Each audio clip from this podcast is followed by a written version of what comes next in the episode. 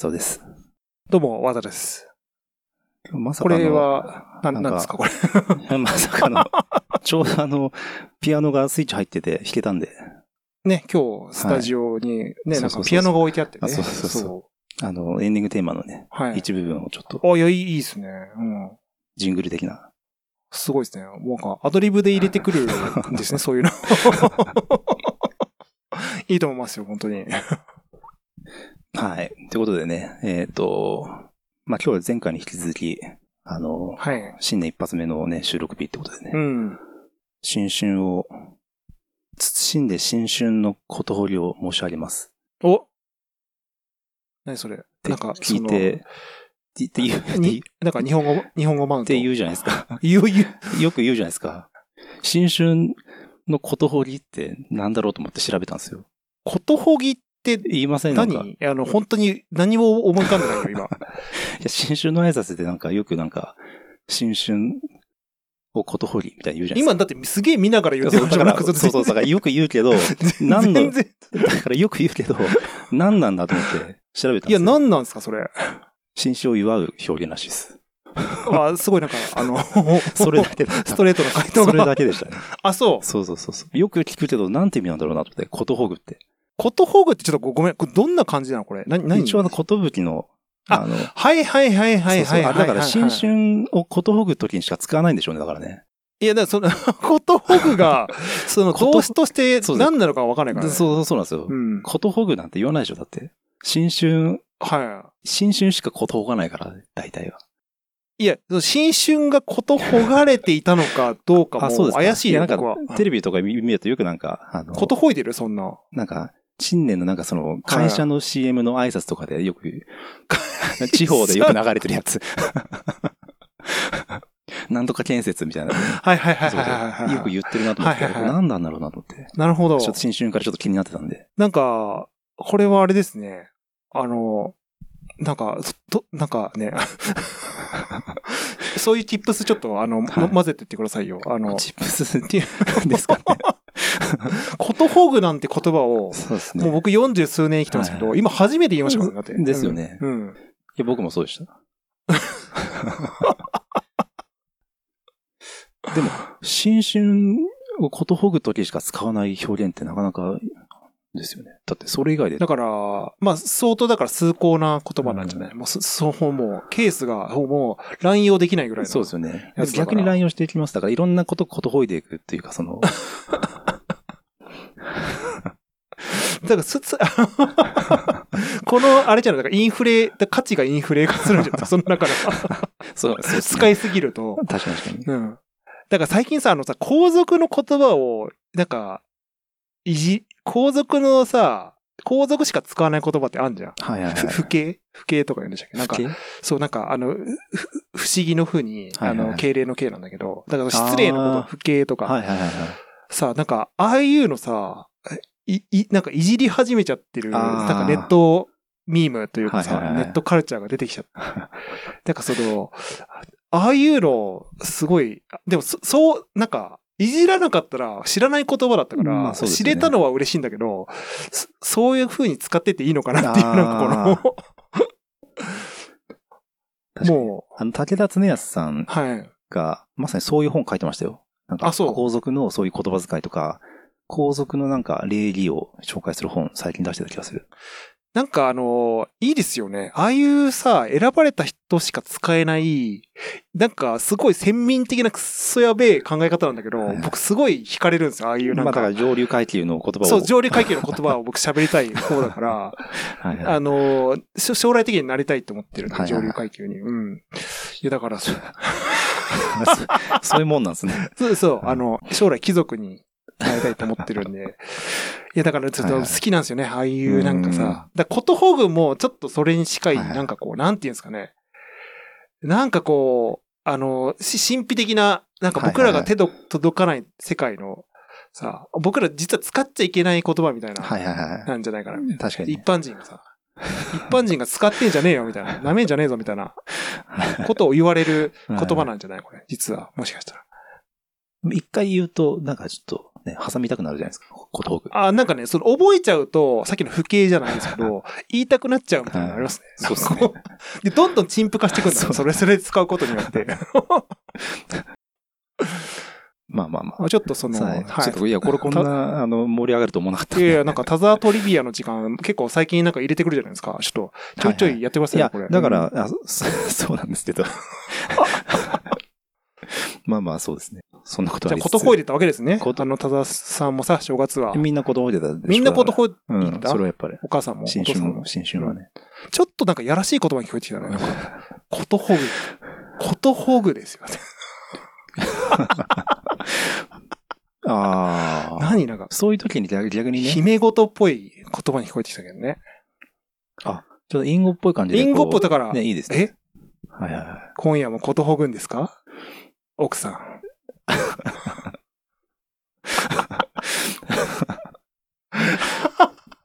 なんかね、そはいの、官能小説とかそ、そういうところでこう、言いそうな。あ、そうそうそうそうそう、うんそういう、だから、さっきの不敬もそうなんだけど、うんだからその、手の届かない感じの、やっぱその背徳感みたいな、はいはいはいなんか、いやらしく聞こえるね。やっぱこう。うん。はいはいはい。うん。どんどんいやらしくしていこう、この番組。そうことほいでいここう。もこと、ことほいでいきましょう。はい。うはい。でも一応、じゃあ今回もあの、ちょっと、クラシックの3分でちょっと、シュッと入れますあ、ね。そ、ここからクラシック行くんですね。いや、だからこれは入れますよ。いやそうですねだからさっきのそんなにだったんもですよ。もすいませんね。僕がついつい盛り上げちゃうちょっとクラシックをはいことほいでいこうかなと思いますね。あ、言言言っちゃってるもんね。ええ自分ね 今日はね、ムソログスキーいっちゃいますね。はいはいはいはい。ええ聞いたことありますよ展。覧会の絵うん。のプロムナードっていう、うん。ちょっとじゃあ、またさんに流しますね、今ね。はい。待ってよね。はい。は、これはもう、ね、ね、すごい、しっかり耳に残ってますね、この。ね、これもあれですよね。みんな知ってる感じですようん、ね。知ってると思うんですね。はいもうテレビでもガンガン、なんか使われてそうだよね、この確かに確かにね。で、あの、ムソログスキーって知ってはい。あ、あのね、あんまり知らない。はい。でね、これちょっと写真見てください。ちょっとこのリンク、リンク開いてください。すごいね。なんとかスキー感がすごいね、この、この人の写真。で顔もなんとなくちょっと赤 赤っぽいじゃないですか。そうですね。でこれね、なんでかというと、うん。アル中なんですよ。いや、なんかそう思った。なんかね。それ滑腹もね、よくてね。そうそうそうそう。いいですね。鼻が、あもう赤鼻ですもんね、そうそう。そうなんですよ。いや、ロックですね。いアル中のアル中のク。ラシック作曲家。ムーソルグスキーのこの展覧会の絵って、まああの、まあ、ムーソルグスキーが友人の画家の遺作展に行った時に刺激を受けて、その絵をこう、いくつかピックアップして、その一つ一つの絵に曲をつけていったっていう、この組曲の中のこのプロムナーブだとさ最初のやつなんですけど、うん。あの、この展覧会の絵のムソルグスキーのこれって実は今のみんなが知ってるこのアレンジ？これ原曲じゃなくて、あの、ムソルグスキーが作ったやつじゃないんですよ、このアレンジって。こあの、実はラベルっているじゃないですか。ラベルって言いますよね。はいラベはいル版なんですよ、今のって。ラベル版？ラベル版あ。ラベルがアレンジしたコンポーズし直してる。そうそう。このムソログスキーが生きてる頃にはこの曲演奏されなくて死んだ後に、まあ、あの、結構経ってから、しばらく経ってから、むあの、ラベルがこの曲を管弦楽でトランペットとか弦楽器とか入れてアレンジし直したやつがみんなが知ってるこの展覧会の絵なんですよね。ああ、そうなんだ。そうそうそうへえ。あ、じゃあ結構原曲は、原曲は、またちょっと雰囲気違う感じ楽は、あの、まあ、メロディーとか一緒なんですけど、うんピアノ版で結構こう、なんていうんですかね、こんな滑らかなはい。壮大な感じじゃなくて、はいはいはい。結構ゴンゴンいってる感じの。ええあ、そうなんだはい。さすがアルチューだね、そこ。あれ中、まあそうですね。うん。うん ベロシティ考えてないですでしょ。バキン、バキンみたいなやあつ、ーまあ結構う。そういううん武骨な。やっぱね、うんアルチュー、そういうところ、麻痺してっからね。手震えてなかったんかね、でもね、打ってるね、手いやね。うんまあでもね、アル中だったんでね。うん。結果もう、アル中でもう無理だったらしいです。だからその、結果アルチューでも、いやだからなんだろう、克服できなかったとかだったらですよな。まあ、もうあれでしょうね。うん依存状態でしょうからね。もういいですね。はい。いや、なんかロックスターな感じがはい。しますよ。うん。だからこの曲なんかこう、懐かしい感じもしますよね、なんかね。あ、しますね。ね確かに、ね。ノスタルジックな。これだから、え、ロシア人の人でしたっけ？そうですねやっぱこういうなんかさ、哀愁が確かに。あるのって、なんかやっぱ多いですよね。前回もね、ロシアだったんで。あ、そうだ。だってチャイコフスキーそうそうそうそうですよね。確かに。かね、こういう、やっぱだからそういう、なんかロシアってそういう国なんでしょうね。なんか悲しいのが 似合っちゃうよね、なんかね。うん。この曲、あの、プロムナードは2分もないんで、はいはいあの、はい。最初のやつなんで、あ聴きやすいし、なんかずーっとこう、ぼーっと聴いてたら、世界に入っていけそうな感じがしたりとかして、うん。いいですよね、おすすめです。いいですね。はい。ってことでね、ムソログスキー展覧会のプロムナードでした。はい。おことぶきました。はい。ことほりました。ことほぎま、もう、間違っちゃった。すいません。どうぞはい本題へ。ええはいってことでね、あのーいや、年末年始、なんか、いつもね、自己啓発っぽい本とか読ん読んだりとかうん。して、気持ちを高めるみたいな風にしたかったんですけどね、なんか、体調悪くてね、今年はね、なんか年末ぐらいから、なんか、あんま無事な日があんまなかったぐらい、ちょっと体調悪かったんで。うんなんか、あの、ね、何かの、その、動物の霊とかに取り憑かれてるんじゃないぐらいか、なんかもうずっと調調子悪かったですよね、本当そうですね。まあでも1年分の体調が崩したんで、確かに、これからここで海を出した感じで。そうそうそうそう。はい。で、なんで久しぶりにあの、ぐったりしながら、あの、本とか、うん。まあ、久しぶりに小説とか読みましたけどね。おー。ミステリーを。あ、なんか好きですもんね。ええうんあのね、まあ別にこの本、ちょっとした紹介ですけど、ガラスの塔の殺人っていうね、結構売れてる本なのかな。そう。読んで、なんかもうミステリマニアによる ミステリー小説って感じで、最近のやつですか？最近のやつ去年とか一昨年とかうんはいはいはいそうそうそう。なんかミステリーを今まで読んできた人が見ると、なんかグッとくるみたいな感じの。うん。うん。小田さんあれですかね？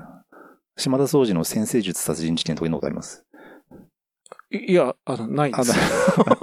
綾辻ゆきとの十角館の殺人とかはありますあ、いやいやいや、なないですあ、ね。ないですか あー全然ダメそう、です。なんか、あの、見てる前提のトーンで来られると、否定しづらいんで、やめてください。本当に。知ってる前提でいい、だ一言も知らなかったんですよ書いてるやつも、作品名も。まあそういうなんか今のって、あの、あれなんですよね。こう、ミステリー好きなら誰もが通ってる。あ、そうなの？僕も、あ、もう、僕も読んでるし。そうん、の、あれ？江戸川乱歩みたいな、もう、そ、あ、そうそうそうそう。そあ、あ、全然知らなかったです。それで言うと。そうですね。だからそういうやつを読んできた人が読むと、なんか、まあそういう、うん、なんかミステリーオタクなそのネタが散りばめられたりとかする感じで。そういうクラスターがいるんですね、そうミステリーの。そうそうそうそう。のうんそのなんか、そうそうそうね全部す、もういつもそんなことばっか考えてる。そうそうそうさ、うん。そうなんですよね。みたいな。まあ面白かった。で、僕ね、これ Kindle で読んだんですけど、はい Kindle の推理小説小説を読むときの問題点を発見しましたよ。はいはいはい。Kindle で読むと、なんか他の人がこう、ハイライト線引っ張ってるところ、し共有されるじゃないですか。あーあるね。あれね、み推理小説で最初の方で、は後々キーになるところがみんなが線引っ張ってるから、こう何十何人がハイライトしてますみたいな出るんですよ。い。めちゃくちゃネタバレしちゃってんじゃん。そうそうそうそう。こいつ犯人だろみたいな、なん分かっちゃうみたいな。でああいうのってこれ、さりげなくちょっとしたこうね、あのーはいヒントになるものが散りばめられてるか、いかにそこを気づいていくかみたいなね、ところが楽しみだったり伏するんですけど、線とかをね。みんなが注目してるとこはちゃんとこう、うんうん。ハイライトしされてるから。っかり読みながらネタバレしてるっていうね。そうそうそう。ずっと気になったまま読んじゃうから、はいはいはそうそうそう。なんとなくこう、なんかね、引っ張られるんですよね。い。致命的なバグだね。し致命的な使ダメですよね用バグですよね、それ。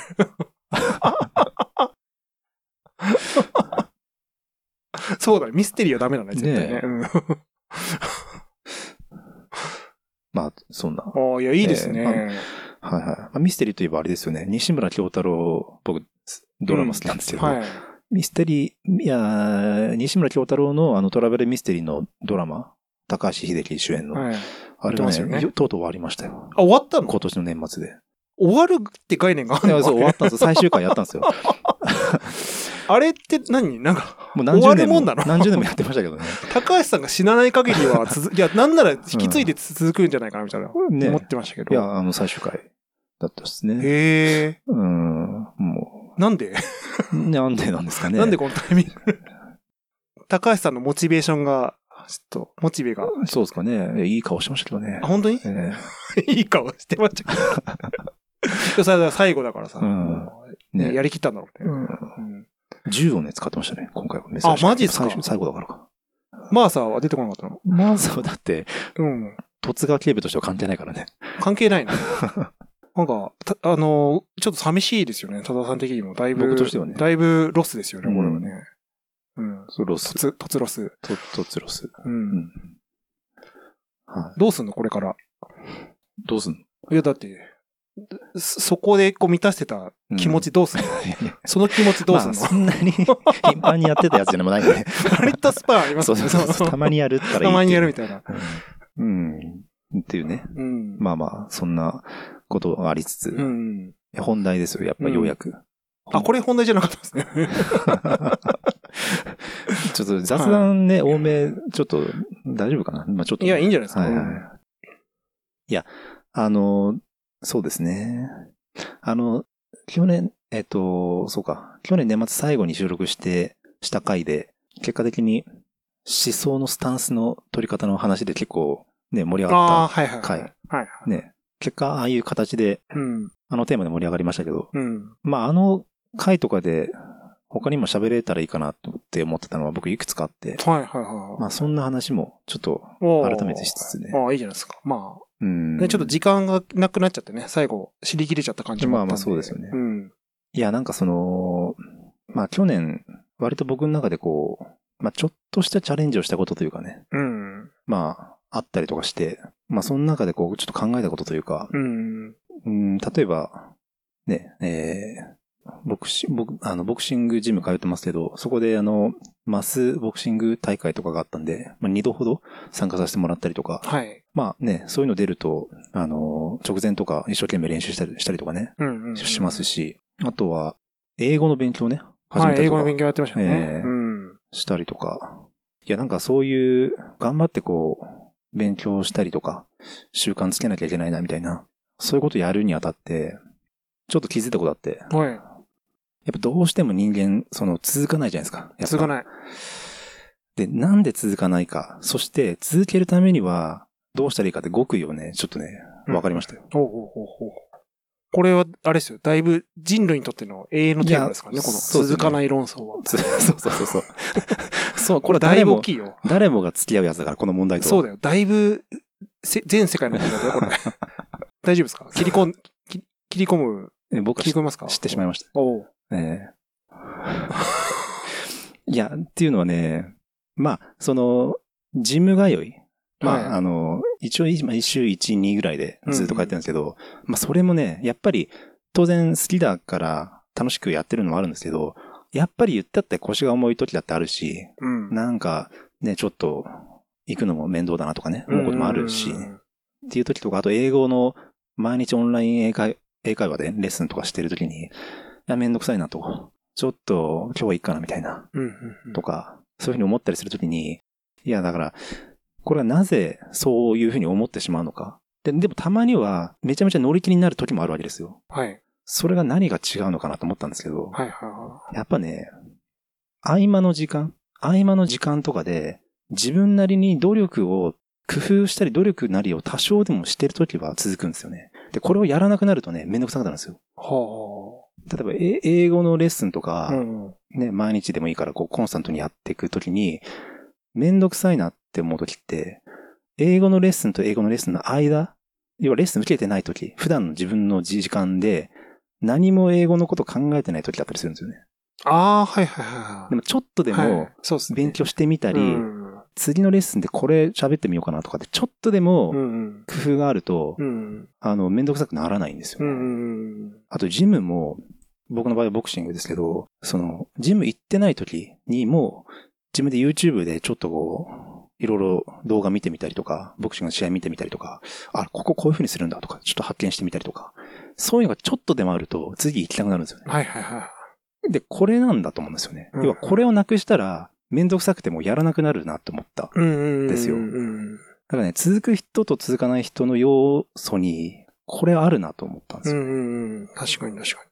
でも、なんかそうなんだよね。あの、それでも、僕も、例えばさ、あの、本、本読んだりとか、で、うん僕よ、それよくあるんですけど、あの、結局ね、読み終わっちゃうと、読み終わった達成感で、あの、こう、完結しちゃうんですよ、気持ちが。はいはいはい。なんていうの、あの、い、いある種こう、一回こう到達しちゃうんで、でもなんか、あの、その積んどくではないんだけど、ある程度こうリストを作っておいて、その、こう、あの、あの本読みたいなっていうのをうん、ちょっとこう、なんていうの、こう、イメージするだけでも、あの本読んでなかったとか、あの本そうだ、あの、あの本のちょっと、あそこの部分だけでもいいから読み、読もうとか、なんか結構その、繋がっていく部分があって、結構僕は読書はそれでこう、なんか続けてるみたいなのは、結構あありますね。だからなんかちょっと to be continued じゃないですけど、なんかどんどんこうつ、つ、つなげていくというか、ちょっとこう、イイメージしたりししてさ、うんこの本読んだ後にこれ、なんだろう、次のこの本読んだ方がいいんじゃないかとか、はいはいはい。そうするとこう繋がっていくみたいな、ああ、なるほど。あるじゃん。なんか、結構、はいはい。そういう感じで僕もなんかやってるなって今思いましたね、今ね、ちょっとね、なんか僕のやつは、もしかしたらちょっと意味合い違うかもしれないですね。要は、その合間合間、その間隔の間に自分なりに多少でも成長してるなって自覚すると。次にもまたやりたくなるみたいな。感覚なのかもしれないです、ね。あ、なるほどね。なんか仕事とかももしかしたらそうで、その仕事めんどくさいなって思うときって、自分が仕事と仕事の間に成長してる感じがしないからなんじゃないかなと思うんですよね。要するに、次の仕事のまでにも、までの間に自分の中で仕事に関する成長がちょっとでも自分で感じてると、その仕事がもう一回やり、やりたくなるんですよね。うんうんうん。ああ、確かに確かに。う。ん、と思ったんですよね。だから、自分の中でこう、習慣づけて、なんとかこれ続けていきたいなって思ったら、その合間合間の中で、ちょっとでもいいから工夫して成長したと自覚できる何かをちょっとでもやれば、ずっと続くっていう。ああ、はい。またちょっとした成功体験がそこに、そうそうそうそう合間に入るっていうイメージですか？それで去年は、ねうん僕続きましたね。うん。はい。だから、英語のレッスンも、最初は、その30分のオンラインレッスンだけ毎日やろうと思ったんですけど、そうするとね、めんどくさくなるんですよ、やっぱ。うん。だか、ら、レッスン受けてる以外の時間にも、ちょっと何かしら自分でもちゃんと勉強するようにすると、次もう一回レッスン受けたくなるんですよね。うーん。はい。っそうかそうかそうか。て思って、うん。確かにね。だからやっぱり、なんだろうな、続けるためには、何かするん、しなきゃいけないんだろうなっていうか、まあ、その、なんか、なんていうんですかね、その、一回一回の節目で考えちゃううん。と、そうそうそうそう。なんか、それだからすごい。毎回腰を上げなきゃいけない。そうそうそうそう。うん。だから、あのさ、いやでもそれすげえわかるんだよな。うん。あとはそこにこうリズムが生まれるじゃない、うんこう、それも大事ですよね。こうあだから間になんか挟んでとかね。だからよく言うのはそのね、何かやる気がないときは、うんとりあえず始めるとやる気が出るって言うじゃないですか。そうですね。それとは近いかもしれないですね。うん。うんあれは本当でも、そうなんですよね。あの、何でしたっけ？ありますよね。そのなんかずっと先延ばしにしちゃうタイプの人が、先延ばしにしない方法みたいな、あるじゃないですか。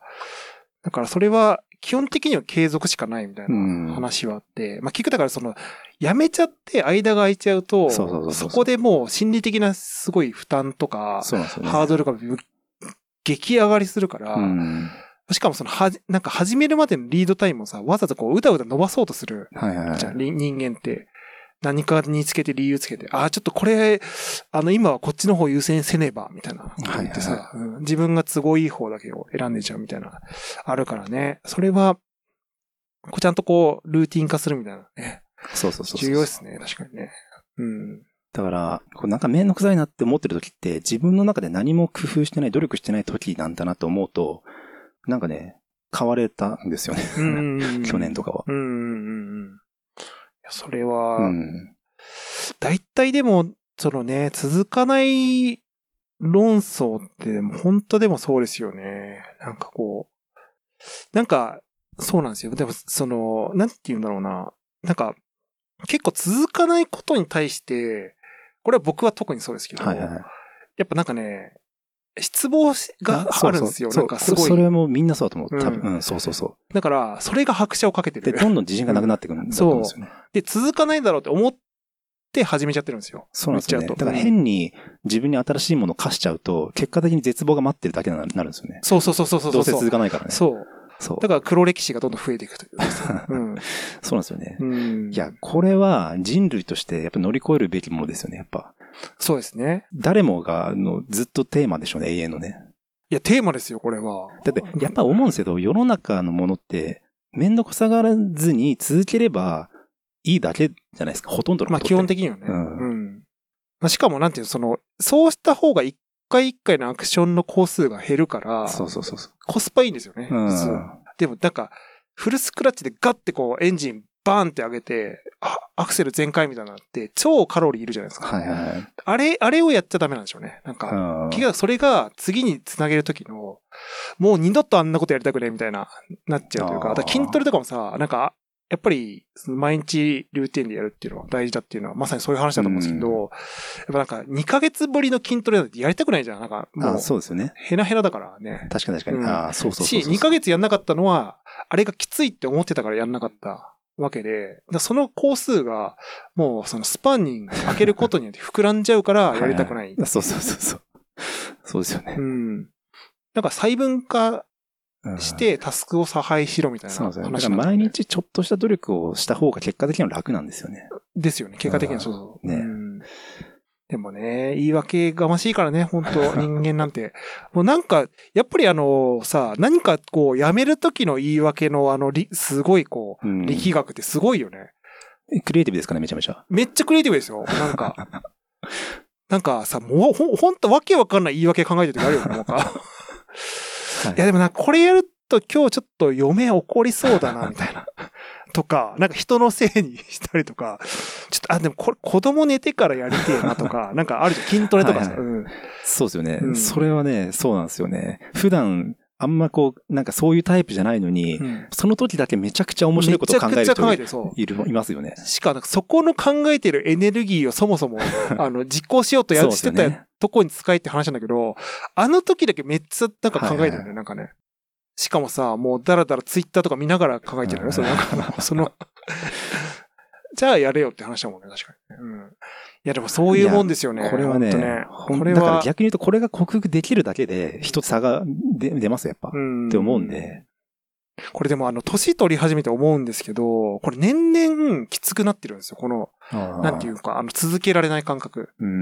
これは、あの、体力とか精神力の衰えだと思ってて、まあ、結果的にその衰えさせちゃってるのは、そのルーティンをしてないからなんだけど、うんなんか年齢ってそこ加速させていくから、だから年取れば取るほどい本当にやった方がいいんだろうなっては思う。なんか、あの、若い時ほど瞬発力がやっぱはいはいはい。より出なくなってるね。あとそう、継続する感性というかさ、なんかこう、はいはいはい。続けられる、なんか、こう、エネルギーがないみたいな、なんか感覚は持っちゃってるか僕の場合は、最近は昔よりも、その、そういうふうに頭で考えて、無理やりその、やってるから、すごい続くようになったんですよ、昔より僕。ら。はい。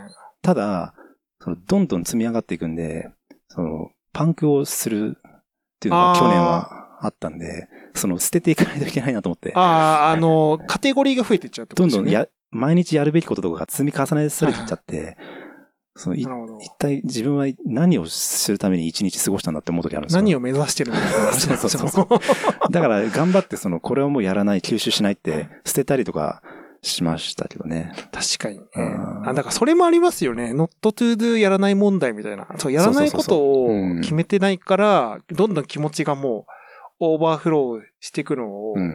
見るとさ、もう嫌になってくるじゃん。仕事もそうなんですけど。で、気づいた時にはめっちゃもうオーバーフローしてて、もう何もできない状態だから、全部やらなくなるみたいな。うん。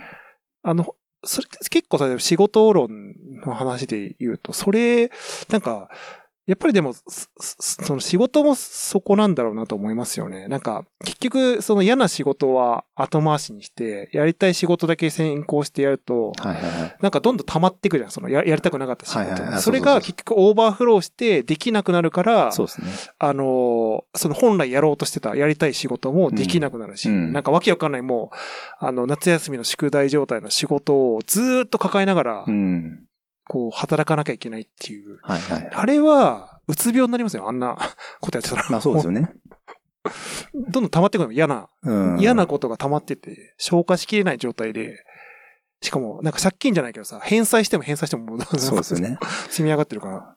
だからまあそれをいかにコントロールするかっていうところが確かにね。まあじゃあまあそれが自己管理になるんでしょうね、一般的にまあ言えばね。自己、いわゆる自己管理なんだよね、多分ね。うんなんか、ちょっと話変わりますけど、その、今年、あ、最近がな、なんかベストセラーになってる本、なんかロングゲームって本があって、もなんかメンタリスト大悟とかも進めてたのかな。読んだんですけど、読ん、ただその、僕、読み始めてちょっとテンション上がらなくて、う、はい。最後まで読み切れなかったんですけどまあ、あの、自分の時間を大事にしようって本で、多くの人はやっぱり忙しさ、やっぱり予予定を詰めていること、そこから逃れられてないというか、うんうんうん。で、まあ表現として、まあ、なるほどなと思ったのが、多くの人は、忙しさを崇拝しすぎているっていうふうに言ってうんそね。なるほどなというふうに思いましたね。わかる。うん、なんだかんだでって言って、それを信じてるんでしょうね。忙しい自分、忙しいことはやっぱ正義だというような、うん。あるんだなっていうような、確かに。なんか、慣用句としてあるもんね。忙しいのが一番いいよ、みたいなさ、なんかあのああれあるよね。だから、そそのロングゲームでも、その状態って頭使わなくていいから、ある種楽で、っうん。ていうふうには、ちょっとあの前のエピソードで話したブラック企業の話もうん。結構こういうのに近くて、やっぱりなんか、あの、忙しいこと自体は、結局自分のその、なんていうんだろう、その働かなきゃいけないっていう義務感を満たしてくれるから、結構、その、ま、麻痺させてるはいはい。ところがあって、そうですね。だから、しかもその、い人に言えるじゃないですか、忙しいって。うん結構、承認欲求満たせるんだと思うんですよ、忙しいってう。いうん概念って。はいはいはい。逆に暇だって思われると、なんかちょっと恥ずかしいみたいなのあんじゃん。ああ。え、お前暇なの？みたいな。なんか、あの、あの感じ。まあで、これが難しいのが、実際に忙しいって、あ、だから例えばですよ、うんあの、忙しい忙しいってアピールすることってダサいよねっていうのはなんとなくあるじゃないですか、ちゃんと。だけど、まあそうですねだけど、そのうんだけど、うん忙しい忙しいってアピールする人は、忙しいんだって確かに思われるから社会的評価が上がるんですって。そうそうそうそう。うん。いや、だから都合がいいんですよ。だから、その会社でもあるよね。そうだから、あの、いすなんか忙しくしてるように見える人を尊重しやすいというか、ななんて言うんだろう。なんか、だから、そのさ、あのーだからまあ、その、なんていうの？まあ、ゆちょっと難しいけど、サボってるみたいな見え方と対極にあることじゃないですか。うん。ただ、なんか、この場合はなんかね、自分で言うことうん。の意味らしいんですよね。うん結構自分で忙しい忙しいって言うことって、意外と自分の社会的評価を上げる方法になっちゃうんですって。いや、うんデータとしてはねうん。だから、その、あれなんでしょうね。なんかそういうのが、結局、なんだろう。まあ確かにね、その客観的に見て忙しいかっていうよりも、うん言葉でこう表現するっていうのは。なんか、勝手に忙しく見える分には全然いいと思うんですけど、うん本当にね、忙しい人もいるだろうから。うんただ、また自分でまた言うのは別なんですけど、うん。自分で言うとやっぱり結果的に社会評価も上がるから、得しちゃうっていうのがあるらしくて、うんだから悪循環なのかもしれないですよね、そこはね。うんうんうん。そのパターンの人、本当にい,、いますよね。まあ、あとちょっと自分も、ちょっとやっぱり悲しいかな、やってるところはある部分があって、ちょっと今忙しいからみたいな。はいはい。だからそうですよね。なんかやっぱり、うん。でもわかります。そのさっきのオーバーフローしちゃう話じゃないけど、うんなんか、あのーさあ、なんかこれ、これは時代の感覚もあるのかなっていうのは一つ思ってまして。だから、これあのね、ちょっと去年も話しましたけど、なんかファストコンテンツとかっつって、はいはまあ要はそのもうコンテンツ大量消費時代なんで、その取捨選択の時間が一番コストかかるし、なんかそれをこう省くために、こう、誰かのレコメンド取ったりとか、んめっちゃ短時間で動画見たりとかって、はいはいはい。なんかね、可処分時間みたいな考え方が、なんか20年前ともう全然変わってきてるんだろうなって思ってて、要は、あの、暇を持て余す時間がマジでないんだと。思うはいはい。ちゃんと向き合ったら。でもなんか、それは、あもちろんあれよ、その、なんか、さっき言ったその仕事が忙しいがそういうことだけじゃなくて、あの、単純にその、なんて趣味をやるとかう、ん。やりたいことをやるっていう意味でも、選択肢がめっちゃ増えてるし、はいはいはい。なんか、タスクとして認識したときも、かなり細分化してやらなきゃいけないことが増えてるから、だから、あのーこ落ちりやすいでしょうね。だからその、い忙しいっていうはいはい。のも、マインドもそうだし、言葉に出しやすいっていうのも、なんかこれなんか時代時代がこう、そうなってきてるみたいなのは結構はい。感じますけどね。なんかあの、ファストコンテンツでどんどんその、短いうん。コンテンツをみんな消費、時間がないからっていうことじゃないですか。うん僕はそれで先思ったんですけど、あの、そういう短いコンテンツ、みんな時間がないからってことで、短いコンテンツを消費してる時代になってはいるけれど、うん。無駄な時間をいかに過ごしてるかって昔も今も変わんないんじゃないかと思うんですよね。ああ、はいはいはいはいはうん。い。確かに。だから時間がないから、コスパよく消費をしなきゃいけないって思ってはいるけれど、うん結果的には無駄な時間を今も昔も変わらず過ごしてるんだと思うんですよね。うんうんうんうん。確かに。うんって思って。うんうんうん。うん確かに。だからやっぱり結局コンテンツ選びとか、だから要は無駄などうしようもない短い動画をずっと見てることで、コスパを意識しすぎて短い動画をたくさん見ることで時間を結果無駄にしてることもあるだろうし、あります、ね。あんま関係ないんだろうなと思って、その、そういう最近の流れと、あの、だから気持ちが時間がないって思い込んでる時代なんだろうなっていう感じなんです、逆に。に。あ、でもそうそうだ本当に時間がない。わけじゃなくて、うん。時間がないんだって思い込む時代なのかなとう思って。ん。いや、そうですね。なんか、それはありますね。思い、思い込んでる。確かに。うん。結果無駄な時間ってやっぱ過ごすじゃないですか、今も昔も。そうなんですよね。だから、でもなんかそうなんだよね。むかだからその、むかだから昔で言うと、そういう、だからその取捨選択の方法うんっていうのがね、ちょっとあんまりなかった中で、はい多分だからそこの今、密度みたいなそうですね。のがすごいまあ上がっ何かしてらるだけなので選べる時代ですからね。そう確かにそうそうそうそううん結果でも無駄は変わってないっていうそうですのは、ね。何もすることがないっていう暇はないけど、また形が変わってるだけですよね。うん 確かに。はい。はい、ということでね、まあ、えーなるほど、こういう感じで話が行き着くわけですね。いいですね。今、これすべてアドリブですからアドリブだ、アドリブ。いや、いいじゃないですか。まあいいですねははい、ということでね、えー本当に今までありい。うんがとうございました。はさようなら。い。